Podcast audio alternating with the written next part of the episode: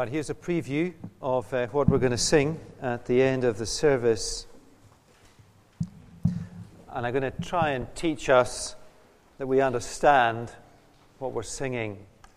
Here's what we're going to sing Hallelujah, which is a kind of spontaneous outpouring of a heart giving praise to God. Hallelujah. May God be praised. Why? All I have is Christ. Hallelujah. Jesus is my life. Now, if that sounds kind of vague, Colossians chapter 3 is going to give us precision to understand what it means, if you're a Christian here tonight, that you have union with Jesus Christ. Wouldn't it be great if Jesus was in this room? Let me encourage you that He is. He is living in you by the Holy Spirit. Jesus is right here with us in this room. And that's what Paul is trying to teach us tonight from Colossians. If you have a church Bible, we're on page 1183. Quite a bit of what I'm going to say, Johnny um, said last week, you're going to get it again. It's just so marvelous. And I just can't get to the bit that says put to death sin until we have we are united with Christ firmly in our hearts. The big danger is we'll all go home tonight with another set of rules. I want you to go home tonight with your affections, your emotions, your minds fixed on the person of Jesus Christ who lives in you. And then you will be able to put sin to death in your life. So, Colossians 3, verses 1 through 11. If then you have been raised with Christ, seek the things that are above where Christ is, seated at the right hand of God. Set your minds on things that are above, not on things that are on the earth. For you have died, and your life is hidden with Christ in God. When Christ, just notice what Paul says, when Christ, who is present tense, your life, appears, then you will also appear with him in glory. Put to death, therefore, what is earthly in you sexual immorality, impurity, passion, evil desire, and covetousness, which is idolatry. On account of these, the wrath of God is coming.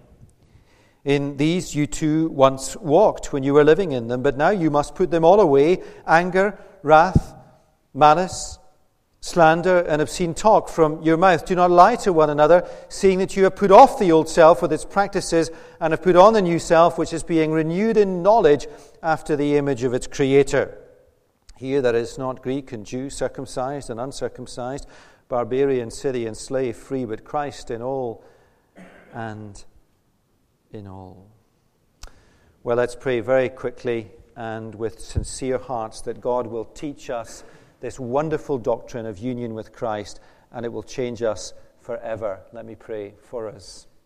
Lord, we pray tonight that we would grasp, all of us in this room, what it means to be united with the Lord Jesus, what it means that He is here, what that actually means for us.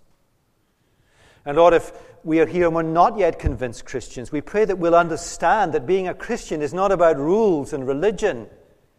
It's not about some kind of special revelation of knowledge or experience. It's about a personal relationship with Jesus, which means He lives inside of us. We live in Him. And one day we will physically be with Him in a new creation for eternity. Teach us these marvelous things we ask in Jesus' name. Amen. Now, tonight, chapter 3, verse 5, if I get there, and I will, I promise, we're in the practical stuff at the end of the letter. And it's full of stuff about dealing with earthly passions and the things we say And then, as Neil will teach us next Sunday night, unity in the local church. Here's a preview of Neil's sermon. Unity or union with Christ is the grounds of unity in the local church. That'll be a great title, Neil, for your sermon. And then households. And then work. And then our relationships with people who aren't Christians. Practical stuff, really practical. Two things before we get into uh, our passage tonight by way of intro. First is that as Christians, we struggle to make progress in living Christ like lives. Often, I think, as, as Christians, we live on the edge of honesty. How are you doing? Fine. You're not fine ever. Are you progressing in the Christian life? Well, actually, the truth is we're struggling with sin. Now, it's good to begin a sermon with a dose of collective honesty. I may, of course, be speaking simply to myself. I did check out this week if others were struggling with sin, and they assured me they were, and I suspect all of us in this room are. A lot. And were it known what our struggles were this week, we would be ashamed. There's a very powerful bit in Christianity Explored when it talks about sin, and and Rico Tice says if you were to project your thoughts, emotions, words, and feelings on a screen, you would be ashamed. And then he says, So would I when mine were projected. So let's have a dose of collective honesty that as Christians, we face many battles. The Apostle Paul knows that. And uh, until we are with the Lord Jesus with resurrection bodies, we'll struggle with sin. So we struggle to make progress in the Christian life. That's the first kind of introductory um, thing I want to kind of chalk up for us all. The second thing is to say that in seeking to live Christ like lives, there are false trails that we can follow that lead to despair. Now, these false trails are, are twofold religion, rules and regulations. Paul says at the end of chapter 2 they have the appearance of wisdom, they look good do this, don't do this. But he says they have no value in stopping the indulgence of the flesh. No value. Now, my heart is kind of wanting to say, well, come on, Paul, they have some, surely. Surely they're, they're not unhelpful. Don't do this, do this. But actually, if we think about our experience, Paul is right. They just don't work at all. Second false trail Paul exposes is some kind of special revelation or experience, some kind of higher knowledge or spiritual experience that moves us onto a different plane. So come through with me at the end to the study, and I'll pray with you. And I'll pray because I'm a minister that God will give you some special way to deal with sin. Tragically, the church is often full of that. Or some kind of second experience to conversion that says you didn't get all of that power at the start. Well, Paul says that's a false trail. And uh, remember, he's writing to strong churches in Colossae, and Paul is writing to a strong church, and he's saying to a strong, strong church, strong Christians, just be aware of these false trails. And uh, I think for us all, and, and uh, I'm first to sign up to this, my default mode is religion. I'll default to rules all the time. And they work till about Monday afternoon. But it doesn't change your life. Now, these are the two intros. Christians, we struggle to make progress, and there are false trails that promise, but in the end, they have no value. So, where does that leave us? One might conclude it leaves us with a sense of despair, the endless battle with sin, the cycles of failure. Wonder if that rings a, a bell with you the endless battles with sin and the cycles of failure. I wonder if you've had periods in your life when you've gone round in circles with sin. That you, you go to bed at night and you think about sinful things, and you wake up in the morning and sinful things come into your mind. It's like a cycle, and you think, How am I going to crack out of this? Well, Paul does not leave us with a sense of despair. His honesty moves on to something that is wonderful. He shows us how we can grow as Christians, how we can become more Christ like. Paul cautions us against false trails that promise Christ likeness but don't deliver, but he never, ever in his writing cautions us against Christ likeness itself. what Paul wants to do in this letter is reclaim the center ground and say, This is how you become like Jesus. Now, what is the key? Well, you see on the sheet what Paul says is this. Here's the key that liberates us as Christians.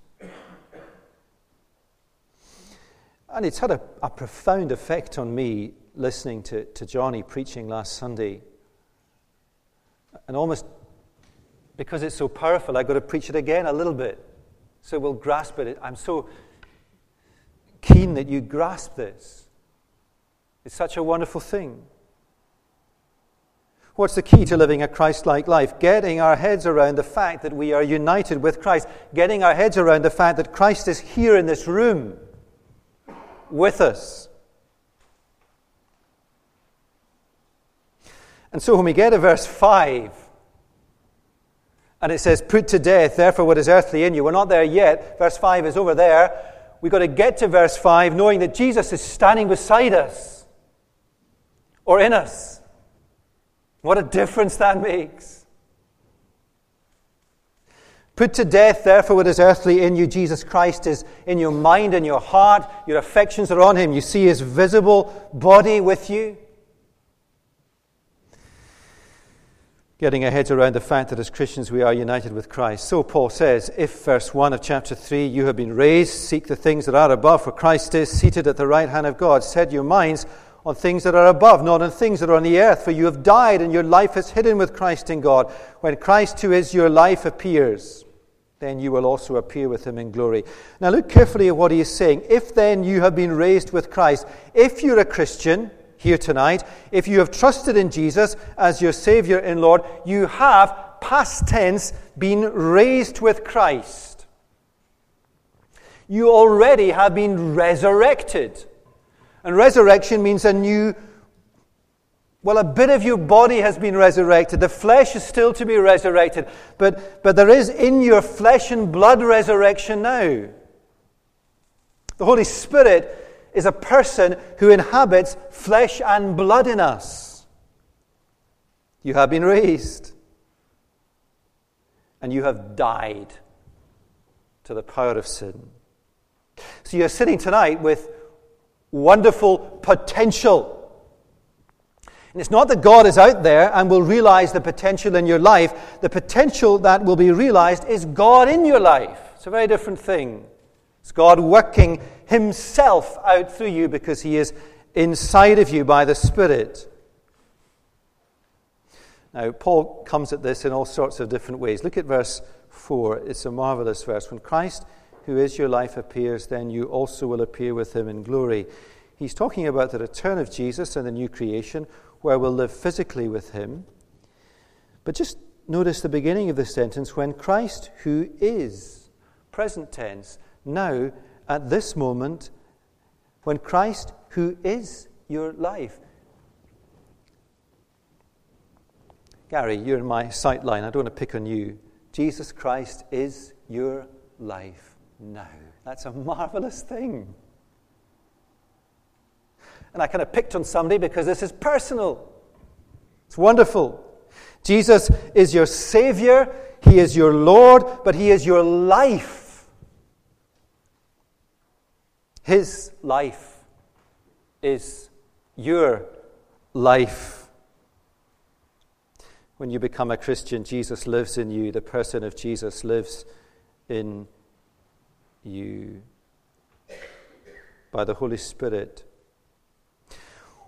Why does Paul not talk in Colossians about the indwelling Spirit? Why does he talk about the indwelling Jesus? I think what he wants us to do, it's the same thing. It's three persons uh, one God in three persons. It's the Spirit of Christ. I think what Paul wants us to do is not think about the Spirit, he wants us to think about Jesus Christ, the, the man, the person in us.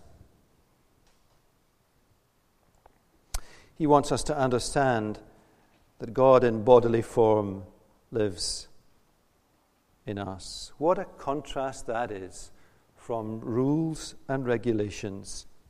You have died, you have been raised, Christ is your life living in you. Getting our heads around the fact that as Christians we are united with Christ.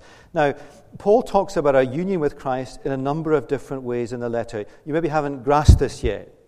Let me show you a couple of other ways in case you haven't. Hope you don't mind that I'm doing the same sermon as last week again. But this is wonderful stuff. Changes your life completely. You know, when you hear somebody using a phrase like a personal relationship with Jesus, or I asked Jesus to forgive my sins and invited him into my life, what on earth does that mean? It's kind of vague. It's not vague, it's union with Christ. I asked Jesus to come into my flesh and blood in his person.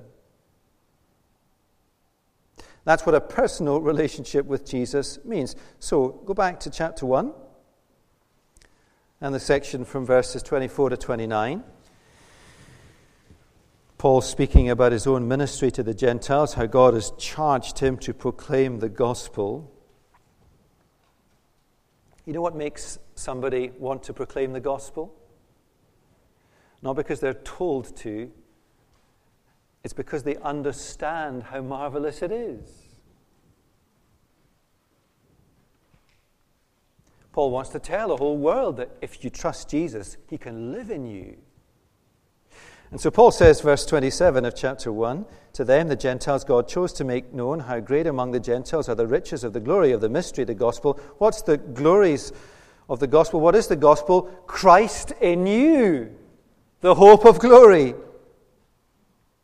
How does Paul describe the gospel? Christ in you. Christ in you. Not Christ as your Savior, not Christ as your Lord, not Christ as your example to follow, not Christ as your aspiration, but Christ in you, in your body, in your mind, His person in your person. One more reference, chapter 2, 6, and 7. The heart of the letter, therefore, as you receive Christ Jesus as Lord, so walk in Him rooted and built up in Him and established in the faith just as you were taught, abounding in thanksgiving. Walk in Him. Not walk like Him, not walk behind Him, not live your life after His example, but walk in Him. Here's an illustration, far from perfect, but it might help us to see. What's a better way to improve your golf? A. To have a DVD analyzing Rory McIlroy's golf swing with a set of instructions for you to follow, or B. To have Rory McIlroy walk round the course with you. Well, it's obvious. If you follow a set of rules in a manual, you're going to forget, make mistakes, the old habits will return, your shoulder will drop, the hand position will be wrong. But if you have Rory McIlroy standing there with you on the tee or the fairway in the green, he'll correct your mistakes because he's beside you.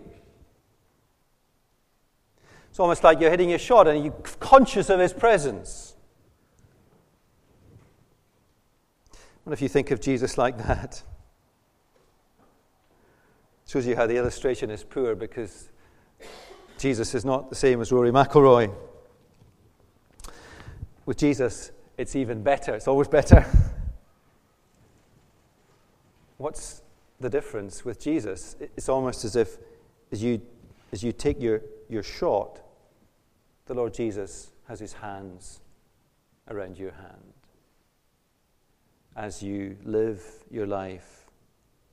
What's better? A, covenant eye software to check up on what you are watching online, or the eyes of Jesus Christ living in you? What is better? His vision, transforming your vision, or your friend checking up on what you're watching, which is good, but not half as good as the Lord Jesus sitting there with you when you're online.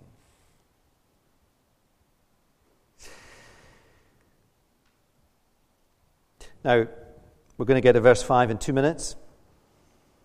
Two more things to say in verses 1 and 4. One, the fact of where Jesus is. Where is Jesus now? He's not here. Where is he?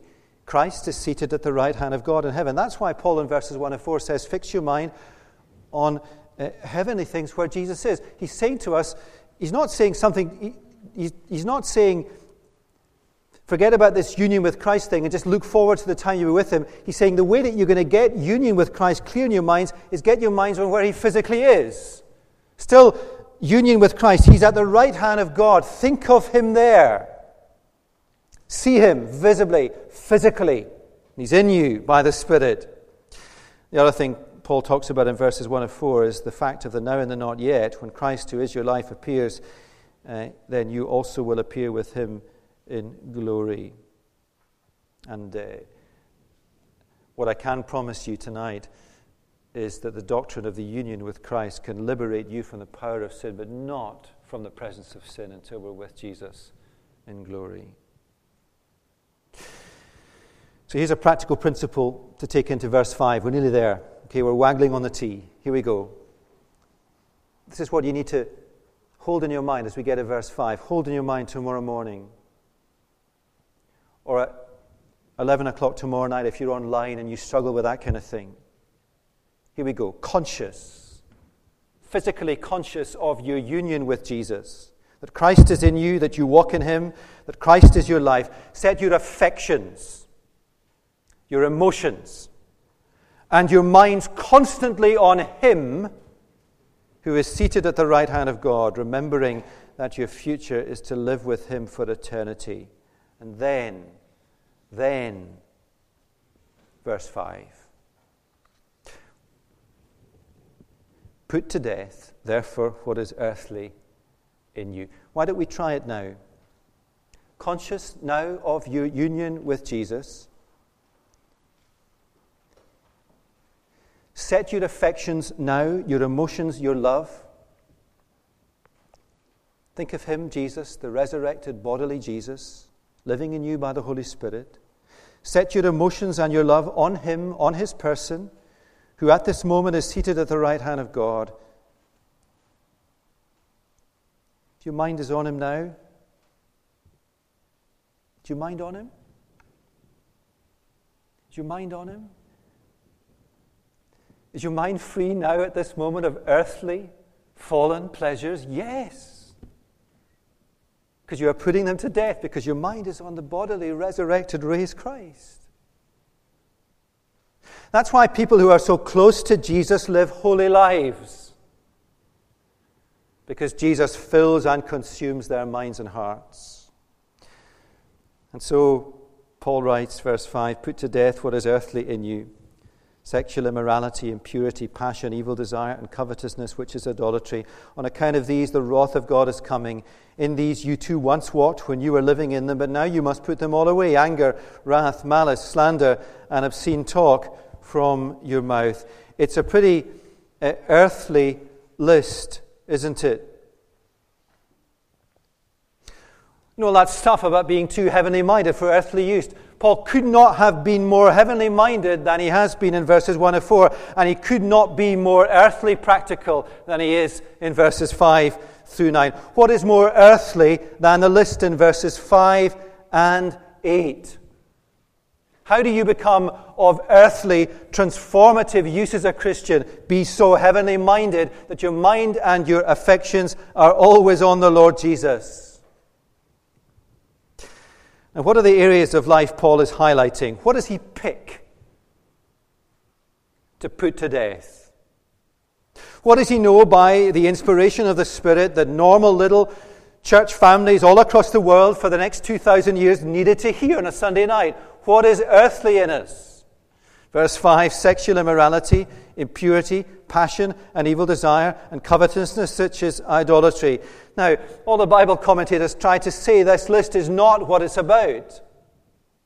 They say it's really about idolatry, where Paul ends. Yes, idolatry is there. Yes, covetousness is there. But so too is sexual sin all over the list. It's obvious. Earthly instincts to satisfy self.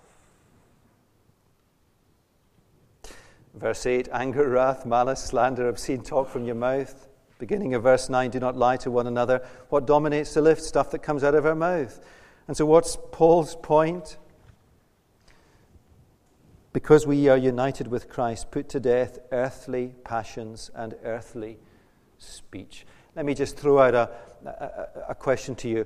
What would our church family be like, all 350 of us, however many we are on a Sunday, if we put to death earthly passions in our lives and earthly speech from our lips? What a difference it would make. And what a difference it would make to those who looked on. That's where Paul's going in the next bit of the letter. Why does he highlight these areas of life where the particular battles the Christians in the churches in Colossae faced? Did they really battle with that kind of sexual sin in their life? And that's why he focused on that. There's no evidence of that. It's simply that it's normal stuff that Christians struggle with. Sexuality and speaking are the two major lines of moral teaching in the New Testament. Because Paul knows from his own human heart where the battlegrounds are fought. And I don't want to join any of the dots up with where we've been through in our denomination, but look what Paul says in verse 6.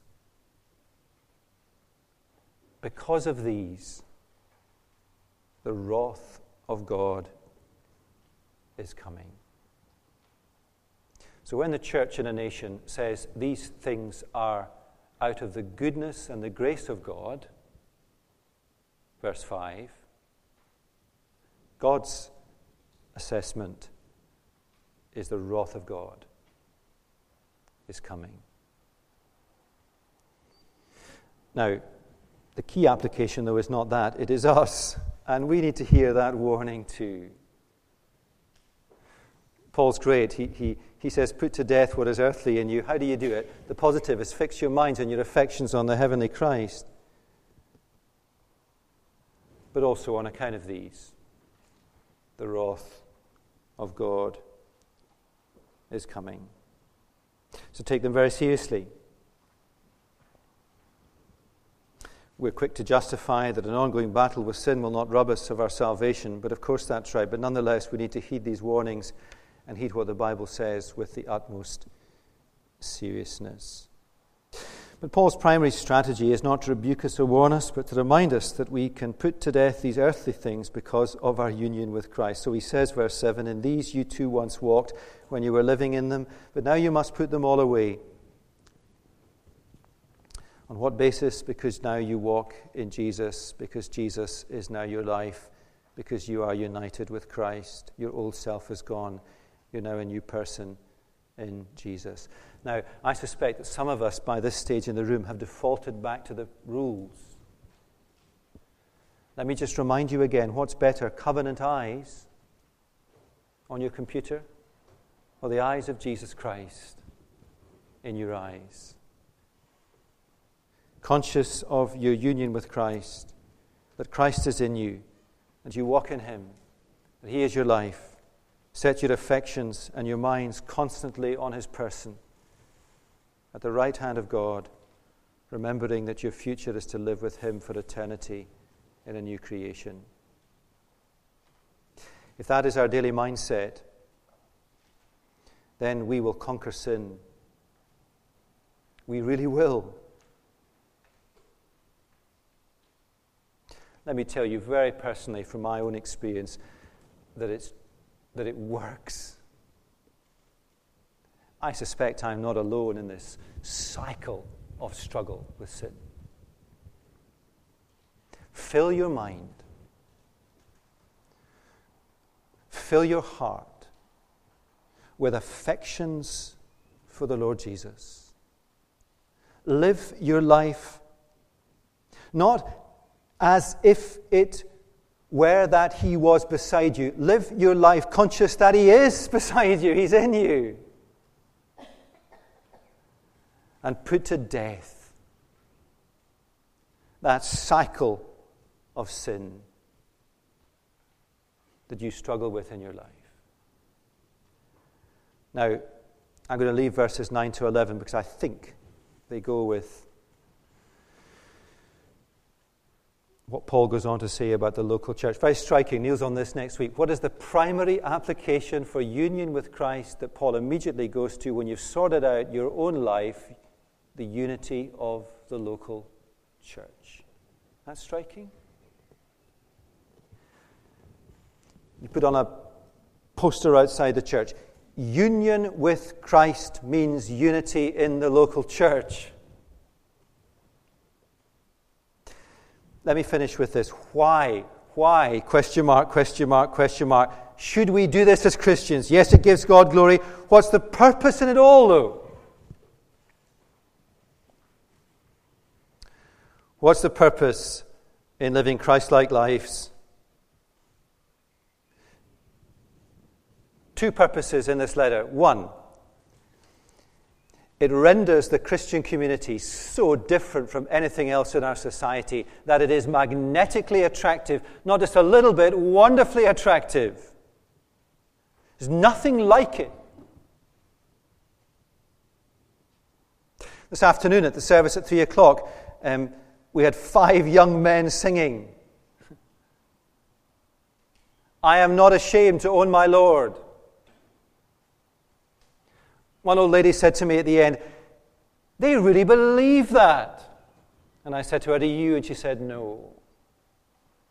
She said, I'd like to. And that is a tiny microcosm of how union with Christ renders the Christian so wonderfully attractive, and how it renders the church so wonderfully attractive that it becomes a, a magnet to people in our world. It becomes light in a dark world, and people see Christ in us. And they say, What is the reason for the hope that burns in your heart? It's purpose.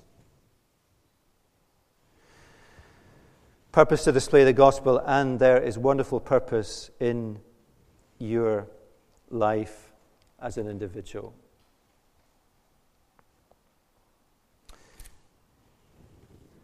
Just look as we finish at the end of chapter 3. Verse 16 of chapter 3. Let the word of Christ dwell in you richly, teaching and admonishing one another in all wisdom, singing psalms and hymns and spiritual songs. What has Paul said? What does he say all through his letters? With thanks in your hearts to God. Whatever you do, verse 17, in word or deed, do everything in the name of the Lord Jesus, giving thanks to God the Father through him. If you and I get union with Christ, and if we are able therein to put to death sin in our life and put on the new self, we will display Christ to the world, and God be glorified in that. But we will find ourselves spontaneously saying, Thank you to God. Thank you to the Lord Jesus. Thank you, God. Thank you, Jesus, for what you have done in my life.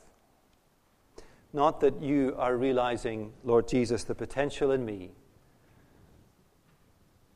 but that, Lord Jesus, you are realizing your potential in me. That's a very different thing. It's a wonderful thing. Well, I hope if you're a Christian, this will change your life.